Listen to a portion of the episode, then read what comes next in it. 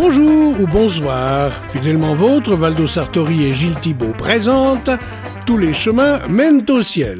Cependant, il est indispensable d'avoir suivi l'épisode précédent pour bien comprendre l'intrigue de cette nouvelle de Roald Dahl. En voici le quatrième.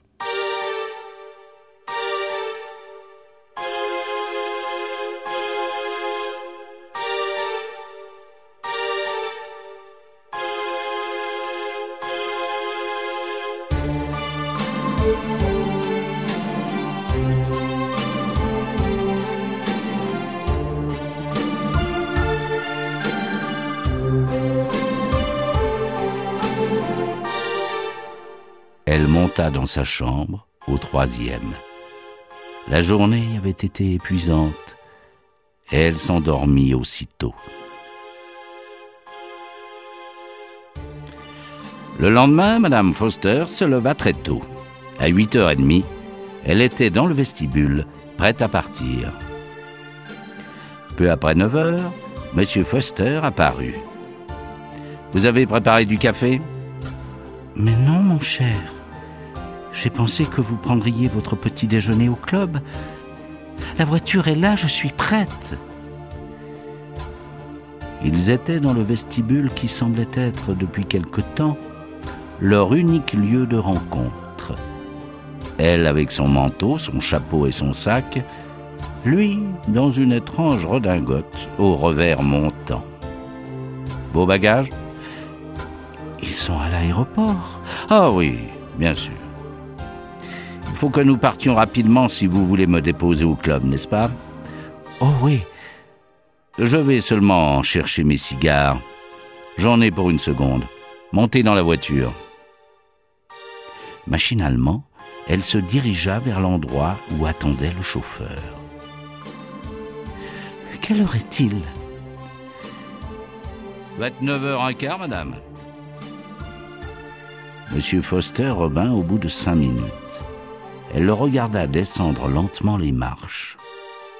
Dans le pantalon en tuyau de pipe, ses jambes ressemblaient à des pattes de chèvre.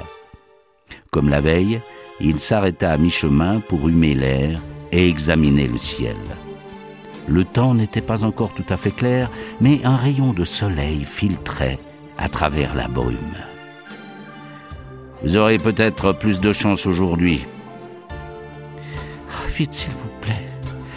Chauffeur, vite. Mais ne vous en faites pas pour le plaid, je vais l'arranger. Partons vite, je suis en retard. L'homme se mit au volant et la voiture démarra. En instant. Arrêtez un instant, chauffeur, s'il vous plaît. Qu'y a-t-il, mon cher?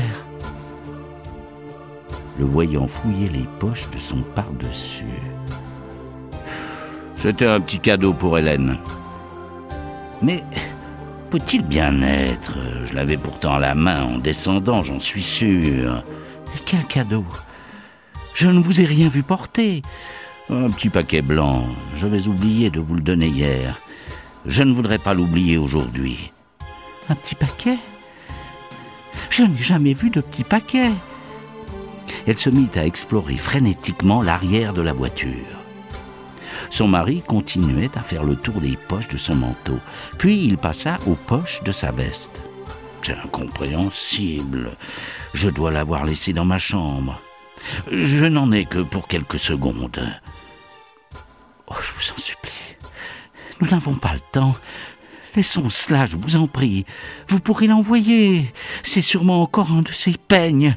Vous lui offrez toujours des peignes. Et qu'en reprochez-vous au peigne Puis-je le savoir? Euh, Rien. Rien, mon cher, mais Restez où vous êtes. Je vais le chercher. faites vite, mon cher, je vous en supplie. Puis elle resta immobile et attendit. Et attendit. Chauffeur, quelle heure est-il? L'homme consulta sa montre au bracelet. Ça va faire 9h30 Pouvons-nous arriver à l'aérodrome en une heure? Tout juste. À ce moment, Madame Foster aperçut le coin de quelque chose de blanc coincé dans la fente du siège, du côté de la place de son mari. Elle s'en saisit et retira une petite boîte enveloppée de papier. Elle ne put s'empêcher de constater que la chose avait été enfoncée fermement, comme si une main y avait contribué. Le voilà, je l'ai retrouvé. Oh, et mon mari qui est en train de le chercher en haut. Chauffeur, montez vite, dites-lui de descendre, je vous en prie. Le chauffeur, avec sa petite bouche rebelle d'Irlandais, se moquait pas mal de leur histoire. Il sortit néanmoins de sa voiture et monta les marches jusqu'à la porte d'entrée. Puis il revint sur ses pas. La porte est fermée. Vous avez une clé? Oui, une seconde. Et elle se mit à chercher follement dans son sac. Son petit visage était tendu d'anxiété. Sa lippe pendait comme un bec. La voilà. Euh, non, non, j'irai moi-même. Ça sera plus vite fait. Je sais où le trouver. Elle se précipita hors de la voiture et escalada les marches, la clé à la main. Elle introduisit la clé dans la serrure, elle allait la tourner, lorsque tout à coup, elle s'arrêta. Sa tête se dressa pour se figer. Tout son corps devint immobile. Elle attendit ainsi cinq, six, sept, huit, neuf, dix secondes.